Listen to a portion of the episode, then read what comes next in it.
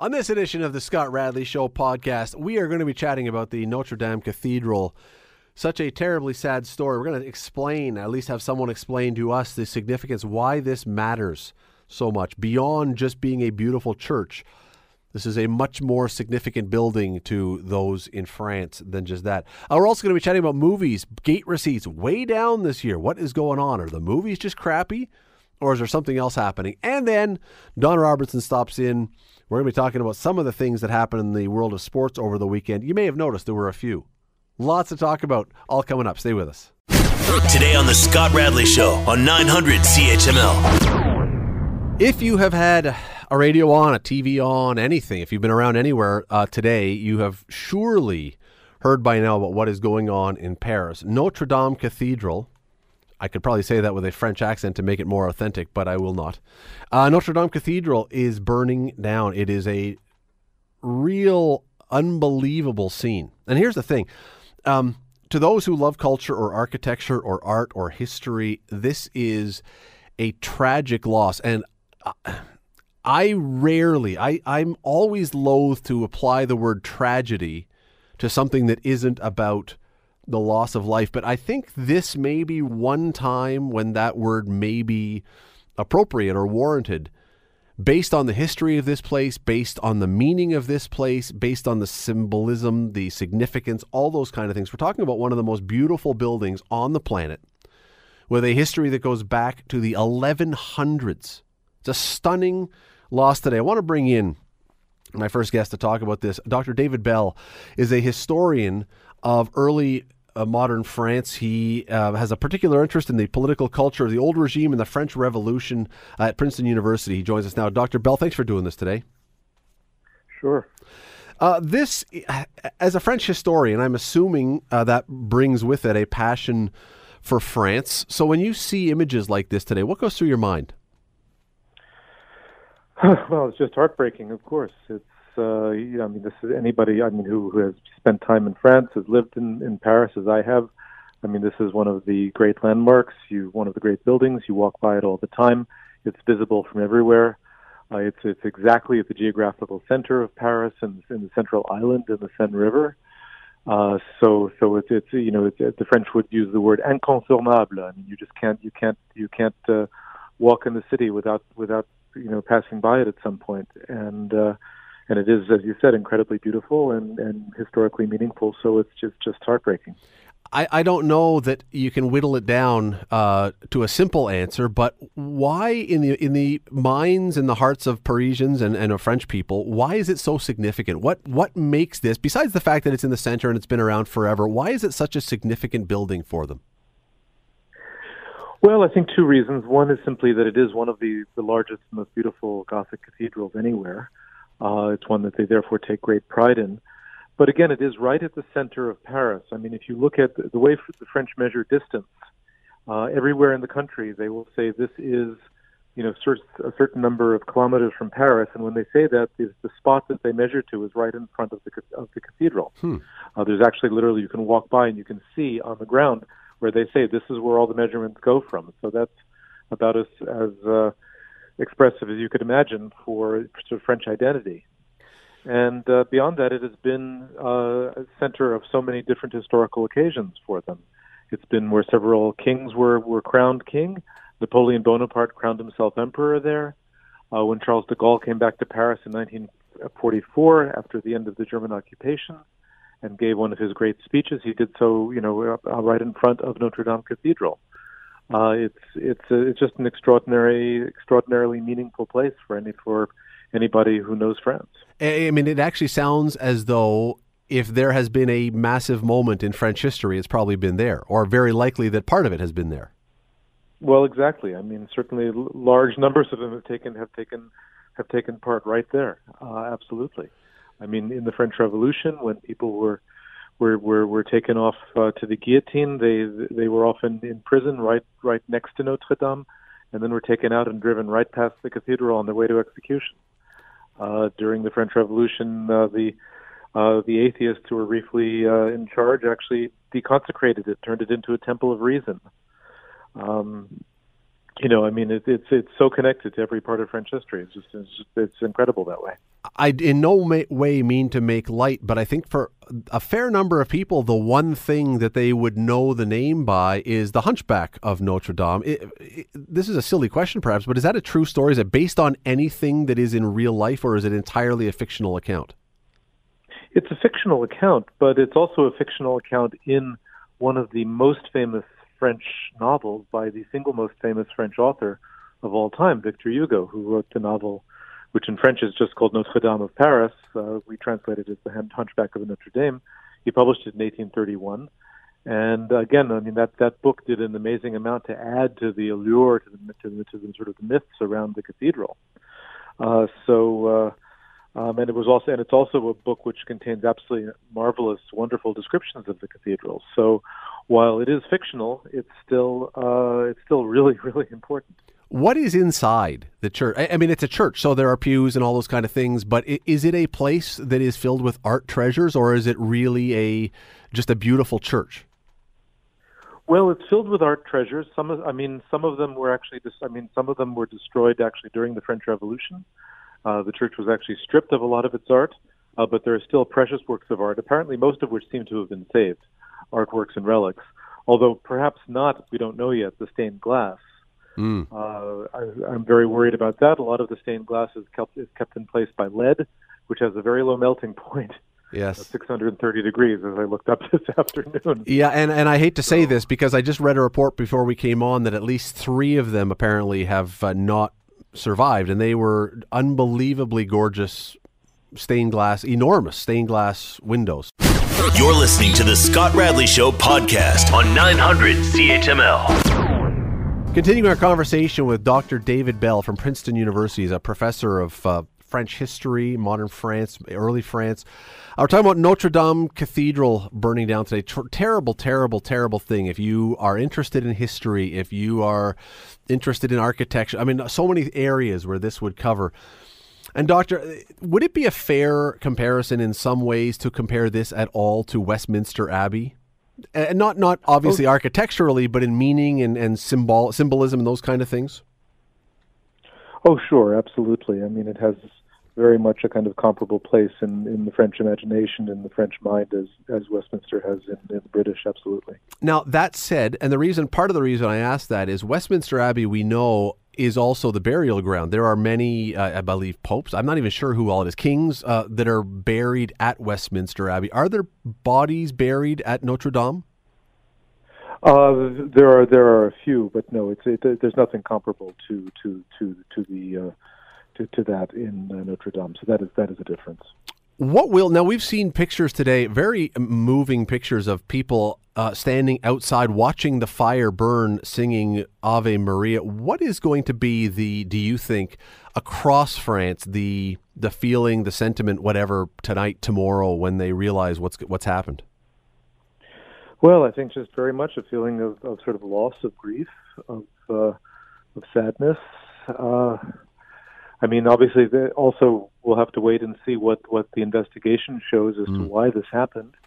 Uh, conceivably, there, there could be some anger that will follow, depending on what the investigation shows.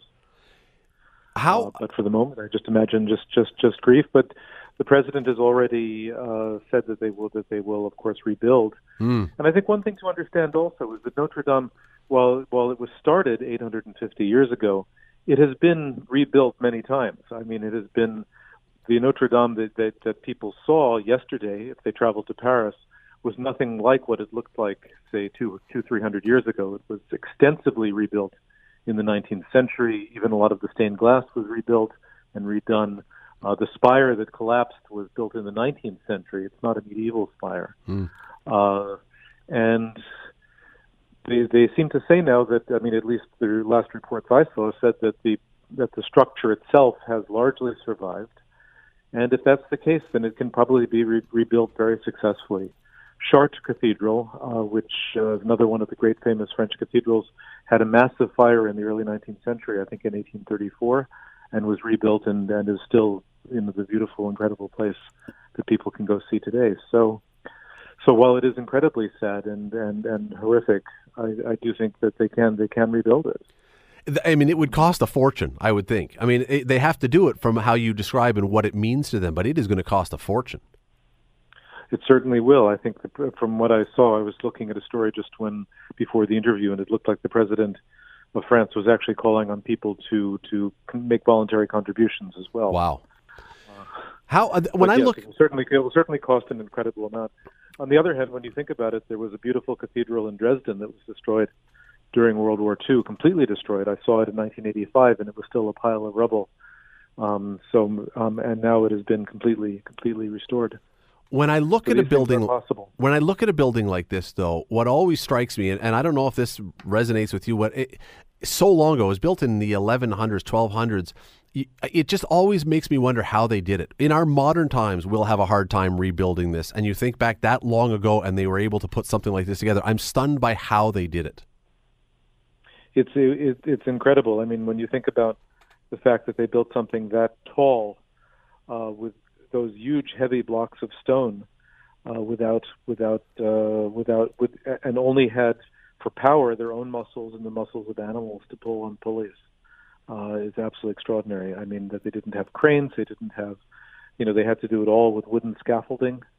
I mean, it's just extraordinary. But it took them a very long time. Yes, it did. Do you know why it was Hundreds of years built? to complete. Do you know why they decided to build it at that back then? Was there was there an, an impetus or was there some particular reason other than just building a beautiful church? Uh, it was a it, it was a period. Uh, I mean, there were many many reasons, um, and it depends on on your perspective. Certainly, the major reason was to to to to express uh, to, to to you know to you know for the greater glory of God. But of course, there were also competitions in effect between cities to have the largest and most beautiful of these cathedrals. There was uh, they wanted to do it to show the power and glory of the Roman Catholic Church. They wanted to do it to show the glory and power of the of the French monarchy, which was in Paris. Uh, so they, I mean, many many reasons. Some of them, some of them very, very disinterested. Others perhaps a little more interested, but but entirely human and understandable. Dr. David Bell from Princeton University. He is a professor in early modern France. Uh, really appreciate the time, especially today. Thank you so much for taking a few minutes. Well, thank you very much. You take care. That is, uh, boy, it is. It is a sad story. And again, as I said off the top, I am very loath to throw the word tragedy around if it doesn't involve people dying. I think we, it's like heroic or you know or whatever. It, there are certain words that get used way too much, and that then they get diminished because we overuse them. I think though that in this case, I think tragedy is legitimate. I really do. I think this is one of those rare times when non-loss of life, as far as we know, non-loss of life can probably be applied to this because this is truly one of the world's great architectural feats, as he just explained, how they, you know, did this all those years ago, and to make it what it was, boy, it is a sad, sad story, and hopefully they can have enough around it, enough re- remaining that they can rebuild this. You're listening to the Scott Radley Show podcast on 900 CHML. a little bit of breaking news for those of you who are who have been waiting to hear what's happening today. The NHL has announced its suspension of Nazem Kadri. He is out for the rest of the Boston Bruins series, however long that series lasts. So there is your there's your answer. So he will not be playing tonight or any other night as long as the Bruins and the Leafs are still going at it. Uh, we'll have more sports stuff coming up next hour. First, though, there was a report out today in the Hollywood Reporter, which is the trade magazine kind of for all folks who are following along with the world of movies and entertainment and that kind of thing. Box office numbers are down this year. Uh, way down. Way down. Lowest point in six years, according to the Hollywood Reporter. Now, to be clear, Hollywood has still brought in $2.75 billion in box office receipts so far in 2019. So we're not having macaroni and cheese for the folks doing Hollywood yet. However, that first four months of the year is 17% down from last year, 18% from 2017. Question is, why? Is it just bad movies? or is something else going on? Let me bring in Dr. Scott Henderson. We always love having him on here as a Brock University professor who teaches pop culture, popular cinema, and film theory. Dr. Henderson, thanks for doing this today. Oh, pleasure, Scott. Should Hollywood be concerned when they see numbers like this? I don't think so. I think there's a lot of factors going on. I mean, you know, you, you, you hit one on the head, and that's the poor films, right? We've we've had some real duds so far. you know, I mean, Dumbo landed with a real thud, Which shocked me. Which shocked me. Because know, I thought that was a sure money in the bank kind of thing. You put out Dumbo, a remix of Dumbo. Everybody loves Dumbo. How does that not work? and everybody seems to love Tim Burton, and yet got the two together, and it, it just didn't work. And you know, there's been some hits still. I mean, Us, the Jordan Peele film, has done really well. You've had Captain Marvel and Shazam, which have boosted things a little, but you know, there's been no Black Panther, which now Yet. in retrospect, I think you know, the, why did the studios put a blockbuster like Black Panther in what is kind of the quietest time of year, which is usually those first few months? Maybe they didn't expect it to do so well. So I think you know you're you're comparing to some unfair numbers from last year a little bit, and looking ahead for this year, there are some huge films coming. Right, we've got another Avengers, we've got a Toy Story, a new Star Wars. I mean, there's I think a lot of people waiting for these big ones to come out. Well, and I would argue that perhaps that uh, whatever money is down the 17%, they're going to make it all back perhaps when Lion King, the new remake of Lion King comes out and it makes like $100 billion in the first eight minutes. Because everybody who is now of the age that they are having young kids all grew up watching The Lion King, and I'm guessing every one of them is going to be taking their kids to the theater. Absolutely. So th- there's a lot in the pipeline this year, and you know what? The the other factor, we've had some terrible weather in these. Not just us. Like you look across North America, and you've had bomb cyclones. You've had you know, just, you know, storm after storm, and this winter that won't end. So you know, factor all those things together, and I can see that's a big contribution to that drop. You don't think people like going out in blizzards? Strangely, no. I mean, guaranteed a good seat in the theater if you make That's it. true. Yes, that's well. Here's the thing: you mentioned a couple of them. I mentioned Lion King. You mentioned a couple others. Every single one of the movies that either you mentioned or I mentioned is either a remake or a sequel. That's that's. There's got to be something to that. I think it's a big part of Hollywood now. You really you have a gulf opening up. You've got, I think, the smart screenwriting, script writing is now moving towards series that are on streaming because you've got time to flesh out characters and have complex storylines. What's going to pull people in the theaters is loud, is action packed, you know, spectacle. And, you know, the familiar is also going to help. You know, get people in for characters they know, storylines they know they will enjoy and give them that big screen experience and you've really got kind of two competing and distinct areas now with you know live I guess called live cinema you know cinema cinema in person cinema at home I want to get into that after the break, but just before we go to the break, you just raised something that shocks me a little bit, and that is it has always been assumed, it's always been the position, I think, that if you are a star, you want to get off of TV and go into the movies. The big stars do movies, the secondary stars do television. And what you just said, I think, is that with streaming now and a chance to flesh out the characters, while the big stars, the acting stars may still be on the big screen, are the writers actually moving away from the movies to the longer format streaming things?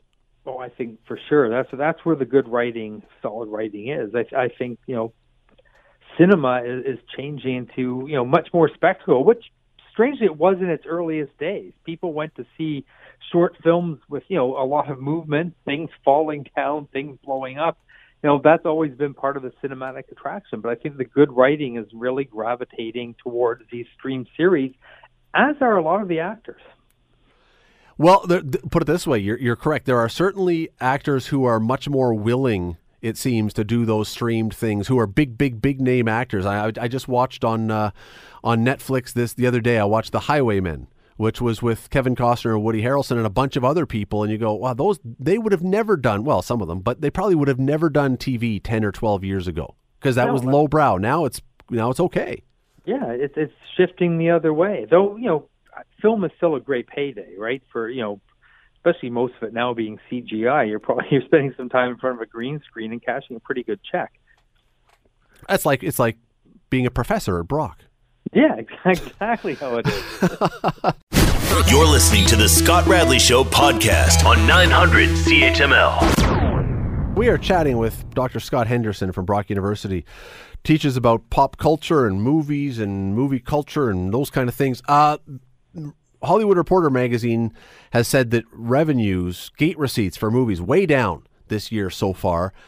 We've talked about whether or not it's just because there are crappy movies that have been out and all the good ones are coming later. Maybe the case, but you and and Dr. Henderson, you also mentioned about weather and other things. Uh, gets me to the point: is the theater going experience um, at risk because of the fact that people can look and say, "Look, I'll pay my twelve bucks a month for Netflix. I get tons of movies. I can sit at home in my comfortable chairs with my cheap beer and cheap popcorn, or I'm going to go out and spend fifty bucks for a night at the theater." Is it at risk because of the convenience now that we have? You know, I would, on paper, think it would be. I mean, that it makes a lot of sense. And yet, one stat I saw, and I haven't seen a Canadian or U.S. equivalent, but for the United Kingdom, it was the highest cinema attendance. So not box office money because the tickets have gotten expensive. The most people since 1970, which kind of kind of blew my mind. I was like, wow, you know, there are still a lot of people going out to the cinema it does seem that there are, and you touched on this one when you said lots of explosions and stuff. There are movies that I think even the most diehard uh, not moviegoer, so the one who's most happy to stay home, but there are certain movies that you have to see still on the big screen, and I yeah, think people I think, still believe that. Yeah, all these superhero franchises. I mean, they they work best on the big screen. They work best with a big audience, and everyone's reacting, and you feel part of this. I mean, the the hype for the upcoming Avengers movie. I mean, you know, already ads are running and get your tickets in advance, and you know, it, it's creating a different atmosphere. It used to be that films would stay for a long time, right? Mm. You, you'd see ads in the paper for Star Wars. It's now in its second year in, in the theater, and you think, you know, people were still going. Instead, now it's all about going right at that beginning, get that big box office that first couple of weekends, get the big experience, and then sure, spin it out to the streaming services but you know, even with bigger TVs, it's not the same as sitting in that theater and just feeling everything shake. Well, I there there is a movie that I have wanted to see. I've been dying to see it, but I've decided that I will only see it when I can actually find a theater. That's Free Solo, the one about the guy who climbs without any ropes and stuff that won an Academy Award for Best Documentary because it's like that one I think loses all of the tension and the magnitude and everything if you're watching it on even a 45 or 50 inch TV. It's not the same.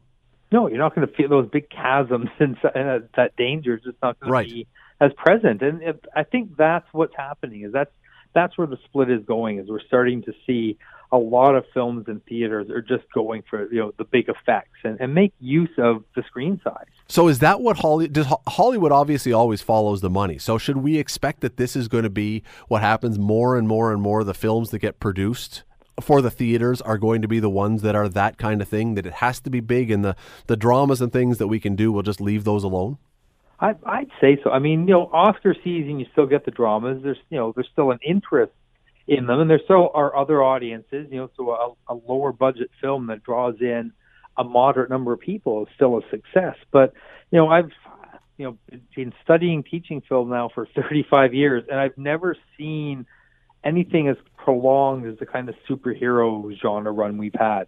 You know, genres have come and gone. You know, westerns come and go, sci-fi comes and goes, gross out teen comedies come and mm. go. But you know, the superhero thing is going back to the you know the early 2000s with that first burst of Spider-Man films that really came out and cemented this, and it's just kept going. Are you surprised? I mean, it sounds like you're surprised. I, I I'm going to admit that I don't think I've ever seen one. I mean, I, there's lots of other genres that I love. I, but if you're talking about kids that are 16 to 35, people, well, not even kids, that would seem to be right in the wheelhouse, and they're the ones willing to spend the money. Exactly, and that's that's who's going out. That's that's your audience for a lot of films. I mean, we we run a film series, you know, in conjunction with the Toronto Film Festival for years in St. Catharines through our department, and you know, there was a, an older clientele. There was a clientele interested in foreign film and dramas and significant numbers. We could show these, you know, one a week and you know get a really good turnout. But you know the sustained numbers that will go through for these blockbusters, you know, it, it's a much younger audience. I think you know this is where young people are going. They're going to hang out in cinemas, and it's you know the the numbers, even though it's slow for the start of the year, overall are showing it. I pulled up today, just before I let you go, I pulled up today the American Film Institute's top 100 of all time was came out about 10 or 12 years ago, I think they came out with this list. And I was looking at this thinking now, based on what we're talking about with the what kind of movies the studios are really interested now because they know they can make money. Let me give you the top 10. Tell me how many of these would get made today uh, Citizen Kane, The Godfather, Casablanca, Raging Bull, Singing in the Rain, Gone with the Wind, Lawrence of Arabia, Schindler's List, Vertigo, The Wizard of Oz. Would you think all 10 of those, if they were per- brought forward today as a script, do you think all of those would get made? I think you might get one or two of those made, depending depending on what genres. If, if musicals were, you know, flavor of the month, you might get a Singing in the Rain, you might get a Wizard of Oz, but it'd be a very hard sell on something like Citizen Kane. Yeah, and and uh, uh, Internet Movie Database they had eight of the ten for the same in their top. The only two that were different they had Shawshank Redemption and One Flew Over the Cuckoo's Nest, and I don't know that either of those get made now either. No, and and Shawshank was it, a slow burner, right? It did not do that well in theaters. It was word of mouth, and people who saw it loved it, told people to go see it, and it just has slowly risen up that it kind of you know critical acclaim list my two favorite comedies of all time, both bombs at the box office, Slapshot and Spinal Tap. And uh, you know what? You would probably never even notice them if at, at, the at the theater then, but they were out. They were at the theater, and you could find them. And uh, listen, it is a it is a fascinating topic. We'll see. I think you're right, though. I think that we are going to find that once all these big blockbusters start coming out, that we're going to see the numbers go back up. Uh, Dr. Scott Henderson, professor at Brock University. Thanks for the time today. Appreciate oh, it as always. Scott. You're listening to the Scott Radley Show podcast on 900 CHML. We bring in Don Robertson of the off-season Dundas Real McCoys and Calm Choice Realty and a few other things around the Dundas area. Thanks for coming in.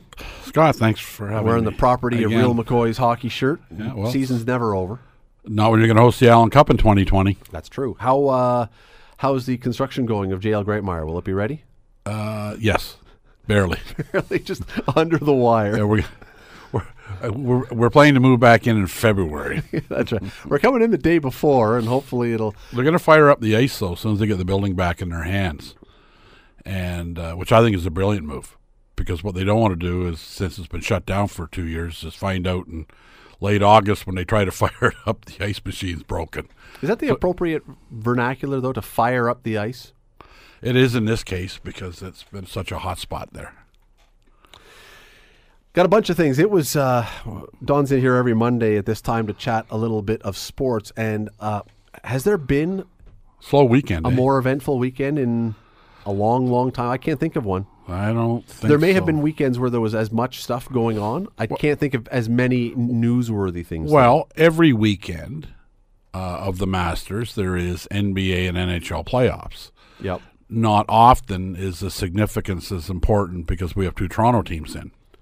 Well, and because of news stuff that's happening and what happened at the Masters and everything else. Well, let's start at the Masters. I, I don't want to spend a ton of time because I know that Scott Thompson covered this very well today, and Bill Kelly's covered this very well today, and people are probably um, beginning to experience Tiger Woods fatigue already.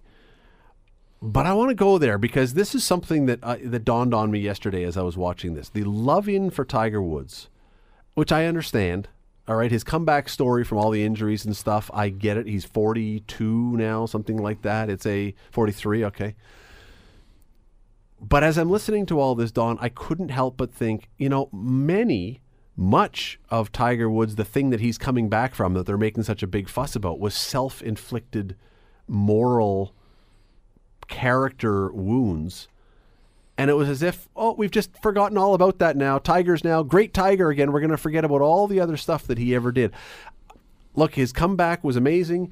I get it. The winning the Masters was a tremendous story. It created all kinds of excitement, but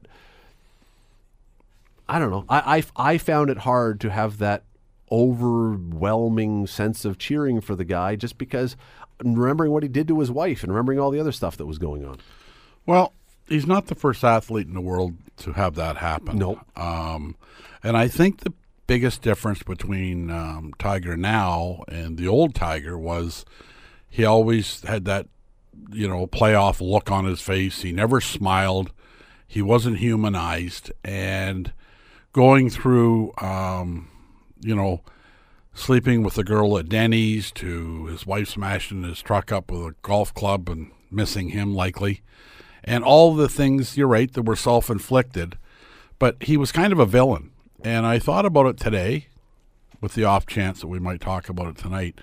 And his story kind of reminds me of wrestling, where you're at you're almost despised, You're and a heel. everybody's sick and tired of watching you win. You're a grumpy sob you know, you're not fun to be around. And then since he's come back, and last year I forget the name of the tournament. It was oh, it was the FedEx Championship.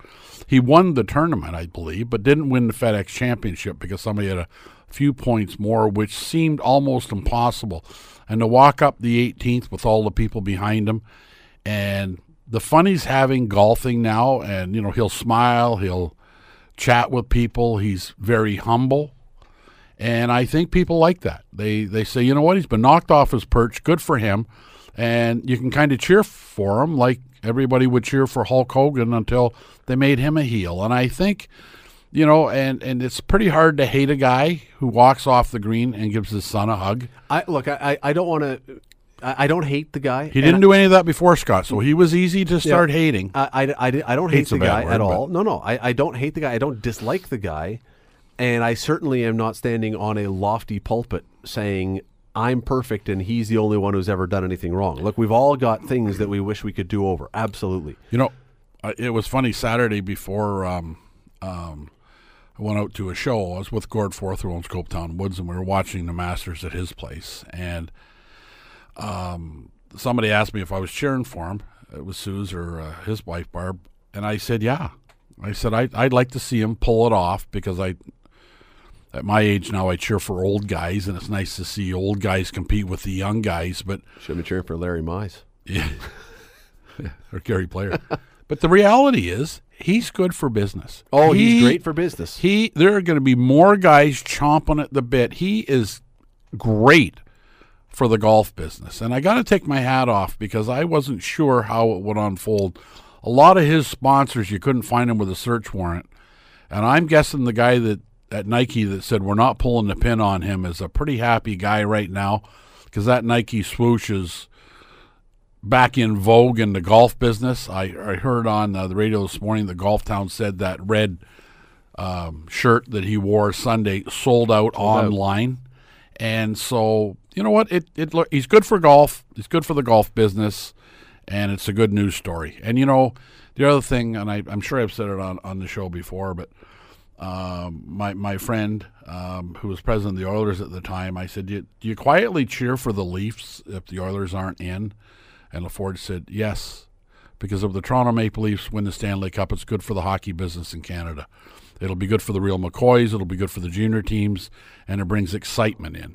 Because, you know, uh, I'm 62, so I- I was a kid when they won their last Stanley Cup, but everybody had to cheer for either pretty much Montreal or Toronto before all these new teams come in.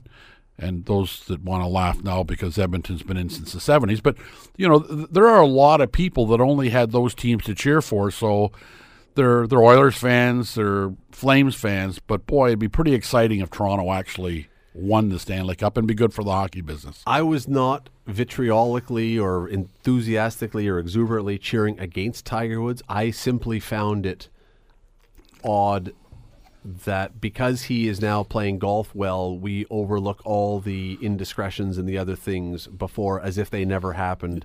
I don't That's think it. I don't think you have to. I, I, I I'm a big believer in people being given a second chance, and he's he's done very well with his second chance. I mean, you know, he had an ad- an apparent addiction to uh, um, painkillers, Yep. and got caught in the highway that day, and everybody's going, now he's really circling the drain. But you know, to see his kids there, obviously he's uh, that means a lot to him, and I I think some of his explanations after he was in all that doo doo, you kind of took with a grain of salt. I'm going to change my life. I'm going to do this. I'm going to do that. And and talks cheap. I I think he's kind of walked the walk. I mean, I took a look at him. It's not like he's flabby. Like he works hard oh, no, at it. no, no. I, I would happily. Uh, He's a pretty proud guy, and he's not doing it for the money. I would switch bodies with him right now. I'm sure your wife would let you. Well, it's uh, look again. It, it is a it is an exciting story. There's no question about the excitement. You hear the fans. I've been a couple years ago when I was down at Augusta with Mackenzie covering Mackenzie Hughes. It is he didn't play that year, Uh, Tiger didn't because he was still injured at that point. It is a remarkable place for sure, and even then, the story that year was Sergio Garcia winning, who had never won before, had come close, and when he won, there was excitement and there was a lot of noise and stuff. I never heard anything before like where the fans are chanting "Tiger, Tiger." It, it is he. There's no question he brings excitement to the game and he brings money to the game. Back to the Hmm. WWE. I mean, he's made himself a hero. The uh, I again was uh, on my way to Buffalo yesterday afternoon, thinking that that's great. I'll be back around four o'clock and I'll watch the last two and a half hours of the Masters and.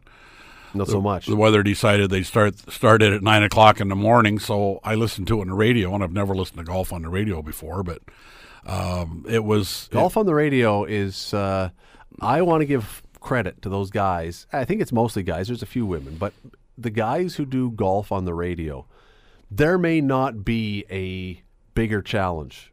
chess. is there is there a serious satellite chess channel? Probably uh, No, I, they got through it. At least you knew what was going on, but you, I, I had trouble visualizing it. But it was, uh, it's hard. but it was information I was looking for, and uh, you can't look at Twitter when you're driving down the QEW. So No, I, again, I give credit. That is a hard thing to do radio golf. I, I don't know. It, you just it's very difficult to describe what you're looking at and have people understand. As far as I'm concerned, they could probably just get away with he's got a 10 foot putt. Oh, he missed. That there's my description of it right there, and that's that's probably covering it pretty much for. But the secret to it, you've got to do it in a British accent.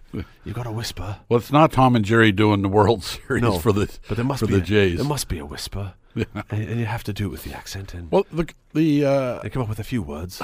oh, that was a brave effort. the golf commentators on the radio were cheering for him, Of course.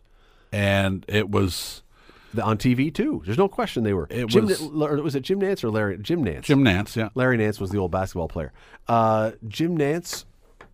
He might have cried if Tiger didn't hold on to win that thing. He uh, the the only guy that could have made it close on the 18th. He's going like he's got a 12 footer, and it was kind of like yes, he missed. it was like holy crap! His family, assumably his family's not listening to the radio, but it's hard to get great glee. Like most of the time, they're looking for a playoff. Yep. They just uh, No, they didn't want a They wanted playoff. Tiger to win. And somebody, I I heard someone today, say today, and I thought it was a really interesting point. We're going to leave it after this. Uh, I heard a really interesting point, and they said because of the weather that you alluded to, it could have, in in drastic ways, it may have affected what happened. Because if it was not for that weather coming in, they don't play in threesomes at the end; they play in pairs. Yeah, And Tiger Woods would not have been in the last pair. Koepka would have been in the last pair. And so you would have then had Tiger Woods not knowing that he could shoot a five on 18 to win. He would have had to go Yeah. for it in four as opposed to playing safe. And what happens if you, after that first shot where he gets off to the right and he's in trouble a little bit, what happens then? It, it, it is an interesting thing how this thing all worked out that played. I mean, he, he won it, but how this thing played to benefit him in certain ways. The other thing I don't think uh, Tiger has that he used to have is if he's playing in the, the last group of two, which you're right is traditional, and the guy's two strokes up on him, that stare on the first tee, and the guy's going, I'm just going to give it to him right now. Well, on- I don't think he intimidates anymore. There's too many good oh, golfers. I don't know. I, I think that I didn't think that when it started. and Then when it was over, again, thinking, "Oh, maybe it's still there a mm. little bit, but it's not like it used to be. Molinari, is his name Molinari? Yeah. Molinari played perfect golf for three and a half rounds, and you get into the back nine, Yeah. and two of them into the water. They crumpled. Uh, there's still some intimidation factor there. Well, that's that's when I was going. Maybe I'm not right, and then I realized that can't be the case. Well, one way or another, he is uh, he is definitely good for business, and uh, when he arrives at the Canadian Open in June, it's going to be uh, big, big news. He's not coming. I'm just saying that, just to you know. He'll come if they pay, he'll come if they pay him, and they might pay him this year. I don't think he comes no matter what. Because I mean, what, what? Why would they pay him? You've already they've already sold a ton of tickets. They've done really, really well. What would? Be, He just won the Masters. He's Tiger Woods. yeah, but you can't sell more tickets. You you can't. It's not like you can say, okay, we're going to put another eighty thousand tickets up You- for sale. You don't think the sponsors are interested in the TV ratings of Tigers here? yes, A lot of money in TV. Yeah, uh, well, that you're right on that. You're right on that. And if they could, And it's uh, always about the money in sports. I Tell- think. Tell you what, if if Tiger Woods announces that he is coming to the Canadian Open, all since Friday is already sold out, and there may be other days that are sold out. Friday's the day with uh, the country, uh, Yeah. Florida Georgia line. It's already sold out. You will. I've never seen this before in Hamilton for the Canadian Open. You will have scalpers. You will have people Yeah. a block away selling those tickets for big, big, big money. If Tiger Woods somehow Well, shows up, I, he's not showing up. I don't think he's showing up, but if he's already cut a deal and and it, it he's got smart people around him, if he demands and he can command it an appearance fee, you better hope if you're the Canadian Open and you were contemplating that you agreed to that before you won the Masters because it just doubled. well, beyond that, what's an appearance fee for Tiger Woods now? Million dollars. oh, Tiger Woods doesn't blow his nose for a million dollars. Tiger Woods has he's a billionaire basically, or very close to it with all of his endorsements. Even though he lost a bunch, he, Ti- Tiger Woods, I, I don't think he even contemplates coming for under ten. I, be- I, I seriously, I, I would bet that it would be ten million bucks before he would, unless it's a tournament that he really wants to play in. Yeah. If you want to lure him to an event that he's not interested in playing, maybe for ten million bucks he starts paying attention. They're not paying him ten million bucks to come here. I don't think so. He can stay at my house if he wants. Yeah. I got an extra room. It's not a big room. Might keep him out of trouble. He can rent mine. I'm not giving him anything. You're listening to the Scott Radley Show podcast on 900 CHML. Don Robertson in studio. Brightest. No, this that's Friday. Brightest conversation in Hamilton Radio. Today is Don. Sorry, that sounded way more insulting than it was intended to. Uh, Don Robertson of the Dundas Real McCoys of ComChoice Realty of a bunch of other things. He, I mean, he is every every Monday. He is the brightest conversation. in Too late. Too I- late. I know. I'm trying. I'm digging fast. I'm I'm tap dancing while I There's can. there's a lot of people agreeing with you, but it's still too late. Don, the Maple Leafs game three is on right now. Four nothing Toronto. Uh, not quite, not yet. Sans Nazem Kadri, who's been suspended for the rest of this series, which is an interesting and kind of unusual suspension that they didn't give him an actual game number. Just you can't play Boston again. So if it ends in five, your suspension was three games. If it was if it goes seven, your suspension is five games. It's an interesting way of doing it. I, It's been done in the past. It's uh, it's not a bad way to do it because really we've talked about it in the past where you give a player a five game suspension and it does the guy that uh, the team that was uh, fouled against no no good. benefit at all. in the regular season. So you're you're Montreal. I'm Toronto. Yep. I take a penalty against you that is a suspendable offense. I knock out one of your players. You're without your player, and now I don't. Uh, my guy can't play, but it's not against you. You're not benefiting from Well, that. you, and you've argued that point. Yeah, the, I agree. The the, the the the suspended player should miss games against the uh, aggrieved team. right. So if it was that Toronto Montreal thing, and a Toronto player gets So you should be happy with this. Well, Montreal. Yes, I think this is the. It's an interesting way of doing it, but I think it's the right way of doing Well, it. it- you can only do it when it's at this point in the series. You can't do it when it's game six. No, no, no, no. But like it- if it should be a four or five game sus- suspension and there's two games left, you can't do that. But in this case, they got creative, and I agree. I don't have any problem with this one at all. he's probably lucky. Uh, He's real lucky if it's only three games. He's got a history. Well, it's, he'll- he's lucky if it's three games, but they win. Because if they lose in the next three games in a row, there's going to be an awful lot of people pointing fingers at him Again, again. this year. Yeah. Here's the question, though, that I want to ask you about, and, and uh, there's people who are listening. Some people listening have already uh, have the game on. Some have left to go watch. I understand that it's a big game, but there are people who were watching on Saturday. It was a really physical game, a really rough game that the referees basically said, "You guys do what you want. We're not calling anything." And we've seen this before in the playoffs. For years, we saw this in the playoffs. My question, Don, about this is, I think the NHL is the only league that says that we are going to play by two completely different sets of rules in the regular season and the playoffs. Is there is there another league? Is there another sport that does that? I can't think of one. No, I don't think so. But I don't. But again, we're talking about the fastest and sometimes the most physical professional league in the world. Oh, I, and I look. I, I love this. I love hard hitting hockey.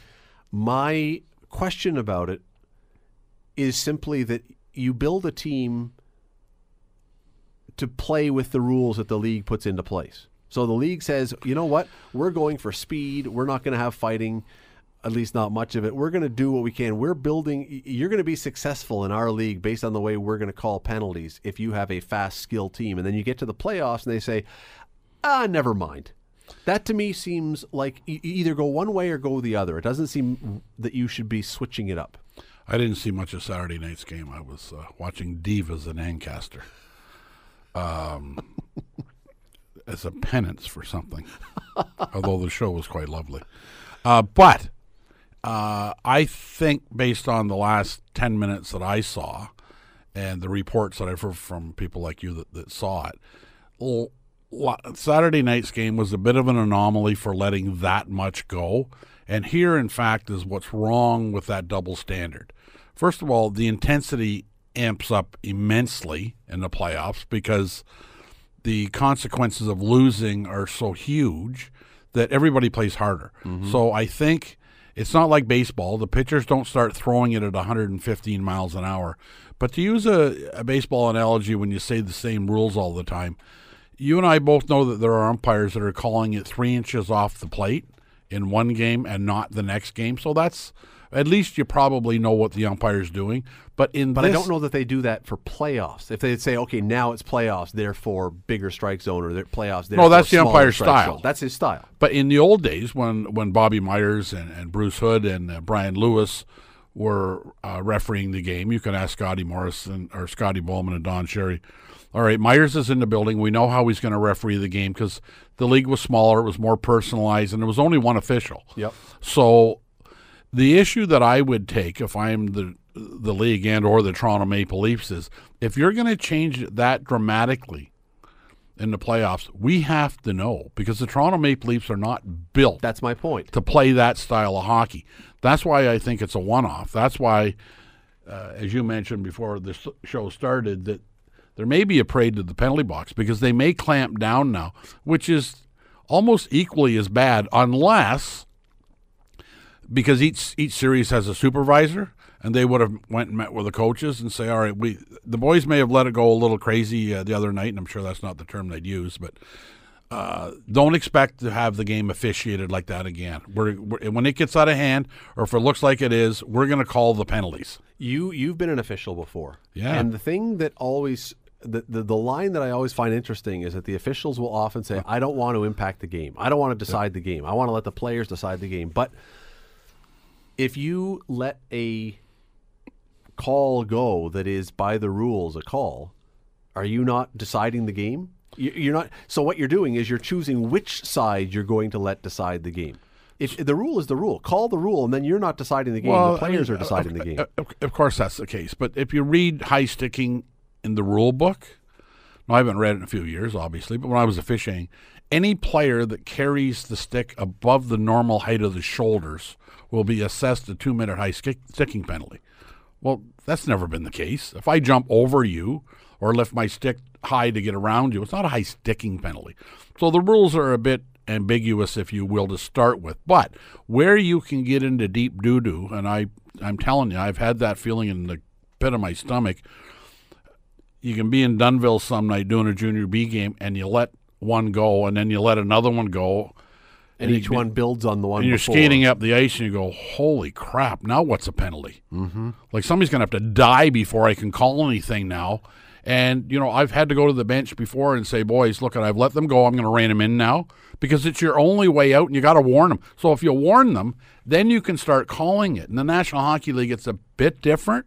But when you let a couple questionable ones go, and now you're not even sure what's the penalty, you're and that's playoffs. Your point is 100% correct that the rules can be ambiguous. That if you were to follow it to the absolute letter of the law, that it will be a parade to the penalty box that will never end. I get that. That is correct. However, the the ambiguity is not different in the regular season in the playoffs. All I'm saying is, whatever your barometer is for a penalty in the regular season, if you suddenly say, "Well, in the playoffs, I don't want to decide the game," by saying I'm not going to decide the game, you are deciding the game. What you've done is you take the skill players and you say, in the playoffs, you are no longer relevant here. We're going to let the muckers and grinders and bangers be the ones because we're not going to call them on the kind of stuff that they got called on all year. Well, what Boston have is a combination of skill and muckers, and their best players can play both. Yes. So it the playoffs in, in this instance, and, and by all accounts, Saturday night was tailor made for the Boston Bruins. Now we'll have to see what tonight brings us regarding how they play and what's called and what isn't called. The advantage I have when I'm coaching uh, the real McCoys, and I used to be a little more boisterous than I am now, and I've I've calmed down a bit, but the thing I say to the officials in our games when something gets let go in the on one of our guys in the offensive zone, and we get the same thing called at the other end, and guys are shaking their head. I mean, I don't yell and scream at them and call them call them names and question their motherhood. I just wait till the next time they're in front of the bench at a whistle and say, you know, we judge you not on what you call, but what you let go. And that's always a frightening thing for a referee because every time they make a call, it's clearly a penalty. But what you get judged on is are you letting the same thing go when you decide to let it go? Right? And now you're not refereeing the game, you're managing the game. And when when that comes from a bench and you start saying you're going to referee this thing or manage it, we're judging you on what you don't call. Then they then they really got to swallow hard and sort out what they're going to do. We're blessed in our league to have some of the best officials in Canada, so we don't get into it much, but it happens. See, I looked at the game on Saturday, and it's not about which team. But yeah, the Bruins are built for it. The Leafs were hitting back every bit as hard. I mean, it was both ways. They were going nuts. But I thought, watching that game, I thought that game was too big for those officials they felt the pressure of that game or felt the magnitude or felt the moment or felt like I don't want to be calling penalty after penalty. And so they let it go at the beginning, as you say. And then all of a sudden it's like, well, I can't call that now because I just let four of those go beforehand. You know what makes it a bigger challenge, Scott, now is uh, when I refer to the Bobby Myers and the Brian Lewises of the world, they they ran the game themselves. So now I'm watching you, if there's two of us out there, and I'm watching you let something go, and I'm thinking, well, that's your call. You're five feet from it. Now, I basically can't make that same call at the other end of the rink. So it becomes a larger challenge with the, two referee system because you don't have one mind, you've got two. Well, let me say one other thing. We got to go to a break. Let me say one other thing. There was a time you mentioned those guys' names. Uh, there was a time when you had Bob Myers or Bill Friday or whomever else you knew who that ref was. So if they make a big call or don't make a big call, those guys are on the hook for it. I mean, Bob Myers will forever be remembered, even though it's not a fair thing because he didn't make the call for the Don Cherry too many men on the ice penalty. He was the ref. The linesman called it, but because he was the ref, he is forever the guy who was the ref for that call, the one that's the famous one that you see on Coach's Corner. I don't know if they still use that clip. The fact is, though, today, could you name five NHL refs? Do you want to know the story? No, I can't. Do you want to know the story? Well, I can actually. Do you want to know the story behind that? Uh, and and and Grapes knows the truth because Grapes and I've had a cup of tea talking about it. Pardon me. Is uh, Myers goes by John D'Amico who made the call, and there were six Bruins on the ice. Next thing you know, the whistle goes, and uh, uh, as as the story as, as I heard it was told is, what are you doing? He said there was seven of them out here. you asked Grapes. I said that to Grapes one night, and he said, "Well, there was a lot more than there was supposed to be." So he's never ever dumped on Myers for it because I think Bob was fine if there was six, and I guess D'Amico said, "All right, they're really pushing it now. There's an extra one out here." But you knew, so those guys, if there was a call they were forever the guy who was the ref and you knew who it was and maybe we've forgotten now a lot of them 20 30 40 years later but for a while that would be their their legacy remember in vancouver with the towel the towel yep you know who was refereeing that night brian lewis bob myers was he again yep. man busy guy from Copetown. No wonder he decided to start an apple orchard and just go into the cider business. It's a whole lot easier. You're listening to the Scott Radley Show podcast on 900 CHML. In studio with Don Robertson. Uh, Don, I don't know if you saw this. Don't know if you caught the highlights or saw any of the Women's World Hockey Championship yesterday, the final between Finland and the United States. First of all, it was a shock that Canada was not in the final. They had been beaten out by Finland. Then in the overtime, Finland wins the game. They win the championship. in overtime, sudden death overtime, score the golden goal. Helmets go flying, gloves go flying, sticks go flying, big pile on. It's in Finland, so the plate, the arena's going nuts.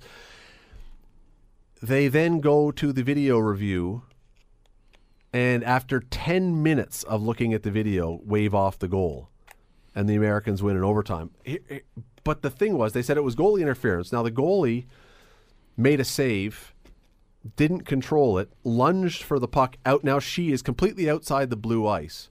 As the Finnish player goes to skate by, the American goalie grabs her ankle and takes her down. The ref's hand goes up. So the, the American goalie is going to get a penalty. And the fin- Finnish player gets the puck and shoots it in the net, and they say that was goalie interference. And the only reason I bring this up is not, it, it was twofold. One is, it's amazing to me that when you finally, I mean, we want Canada to win all the time, but when you finally get an opportunity to do something in women's hockey that will really grow the game internationally, you find a way to screw it up with a call that I haven't seen a person yet who has said, yeah, that was goalie interference. But the second part is, and this is not a ref thing because the ref on the ice called it correctly how does nobody after all this time in any level of hockey men's women's pro amateur how does nobody still know what goalie interference is because nobody does No. nobody really knows what goalie interference is Well, I do. you think you do No, I do. Because if a forward goes through the crease and puts his ass into the goalie and knocks him out of the net, that's goaltender interference. I know that. probably The, the, Probably. The the difficulty in judging it is did the defenseman put him in? Did he embellish going into that's it? that's my question so while So the easy one I know, and so does everybody else. It's the it's the complications that they bring into it that the and interpretation. When when was the championship game? Sunday morning. Sunday. Yep. got- think I wasn't watching the Masters. I it was got- on after right after the masters i believe Oh, was it? Yeah. Hmm. So, but it was, but it was the problem with the call. As I'm looking at this, and, and apparently everyone else too. I mean, even the, the commentators were like, "What? what? Would have been nice to see Finland win it, right? I mean, that She was completely out of the crease. She was out of the crease, and she lunged into the path of the skater. So the skater didn't go out of her way to run into the goalie. The puck was there. The goalie lunges to get it into the path of the skates of the player. The goalie was getting a penalty. How do you know the goalie was getting a penalty? because the ref's arm immediately went up, and then after it was waved off, the Americans were in the penalty box. Oh, So holy crap! yeah, it, even the problem is even your example where you skate through the crease and stick your bum into the goalie. When I say maybe or probably you get a goalie interference penalty, not necessarily. Because again, you could say, "Oh no, that person nicked the player who was backing up and knocked him or her a little bit off balance." Well, I've been talking about a clear cut one, but I understand what you're saying. this is one of those rules that I don't know what hockey is supposed to do with it. But it's the it has become the biggest headache rule of all. Second would be the offside by a quarter of a millimeter rule when they go here's here is my suggestion for how you do this stuff. Let you decide. No, no, no. I think it's not a difficult thing and it's not a, a a complicated thing whatsoever. If you want to look at goalie interference, offside, all of these things in hockey, you can look, the refs can go over to the box and they can look at the iPad and everything, but it has to be in real time. And if you notice that in real time, Yeah. there is something egregious that you didn't see because you were blocked out or whatever else, that's fine. Because remember, do you remember why the offside replay rule came into effect? No. Because two years ago, three years ago, Colorado scored a goal where the linesman somehow, the guy was so offside that the linesman didn't even see him. Because he's looking at the line. Yeah. So and the, guy, was is- so deep. he was so deep. He was 15 or 20 feet into the end. He was so deep in that he never saw him, and they scored a goal. Referee should have blew the whistle. But I understand, but it, so then that's why the rule came in, and now though it's been completely abused. But under your theory, like the theory of uh, instant replay is so that nobody wins a game that should win a game. Let's make sure we get this right. But what is right? Because th- so many of these call. rules- yeah, but so many of these rules now, as you say, have interpretations and complications, and they it it's not an objective standard. It's not an objective standard. But but but your idea of watching it in real time, which is obviously no triple slow mo, you may not know.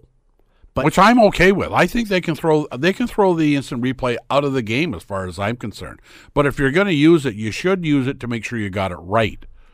and I would uh, first of all, I hate instant replay with a passion, as you know. But the problem with the instant replay is not just that it slows the game down, not just that it screws things up. It's that so many rules are judgment calls, not objective standard calls. But the offside isn't. It's it's The offside isn't. Again, though, I don't think that that rule was ever intended to be for a quarter of a millimeter offside or not. If you if you leave it to the ref, you're paying refs a good salary because they're good referees, and you let them and linesmen, you let them call the game, and if they want to see it again, if the if the guy says, "Oh, he was way offside," Sure, sure, we'll watch this again. We'll watch it in real time, and if he really was way offside, we'll be able to see it in real time, and we'll call that goal off. If it's and the goalie interference thing, when you slow it down, you can see goalie interference on every single play. If you want to slow it down to triple three times super slow mo.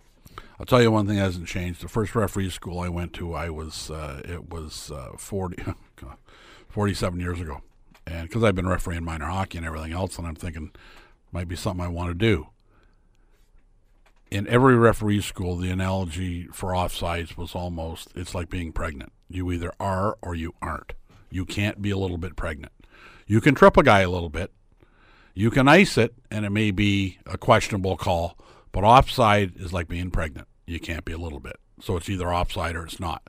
That's the one that's black and white. Goaltender interference isn't, high sticking isn't, offsides are.